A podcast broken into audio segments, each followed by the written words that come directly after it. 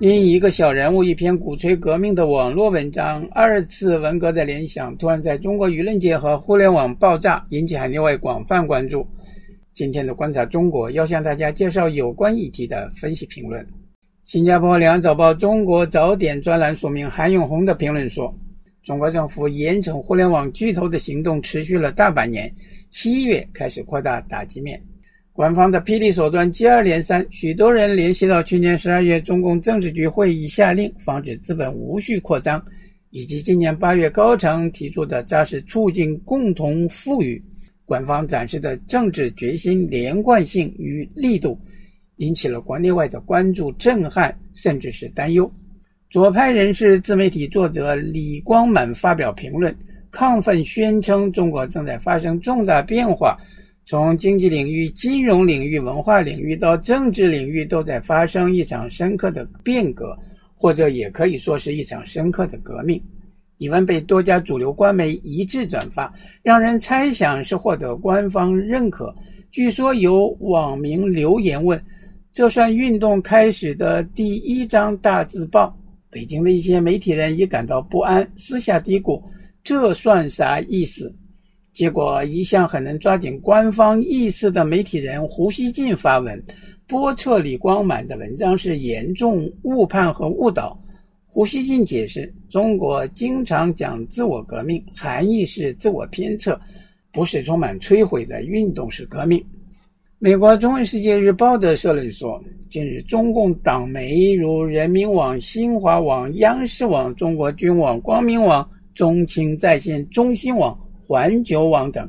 同时刊出李光满的每个人都能感受到一场深刻的变革正在进行的文章。哎，另外很多华人说这是吹响二次文革或文革二点零的号角。目前看，发动像文革一样的群众运动应不至于，因群众运动易失控。中国经济起飞，劳苦大众参与贡献，但少数人关系够、机遇好，甚至官商勾结、权钱或钱色交易，就拥有底层民众几十辈子赚不到的财富，还嚣张炫富。打土豪分田地，未到杀富积贫地步，吃瓜群众或许乐见。所以整数也带民粹色彩，要深刻变革。就像李光满文章说的，大陆资本市场不再成为资本家一夜暴富的天堂，文化市场不再成为娘炮明星的天堂，新闻舆论不再成为崇拜西方文化的阵地。红色回归，英雄回归，血性回归。台湾《旺报》的社论说，大陆高调宣示共同富裕政策，紧接着发布一连串整顿网络巨头。娱乐明星、教育培训的行动，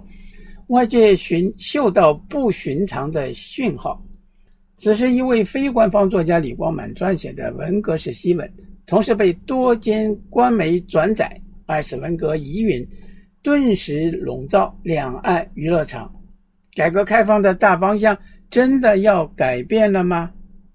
从中共意识形态的面相看。今年大陆官方的宣传论述的确受到民粹的影响渗入，但内部纠偏机制仍然存在。以此次李国满文革檄文为例，该文虽被多间大陆官媒转载，但需注意，上述刊文平台并非是正式的报纸、通讯社或纸本杂志，而是官媒的网络版。这在大陆舆论的意义和分量是完全不同的，不宜轻易解读为二次文革新闻。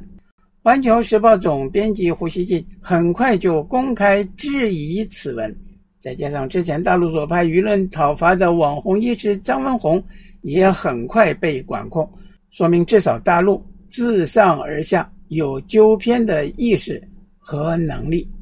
以上是法国国际广播电台特约记者张文忠在香港为您报道。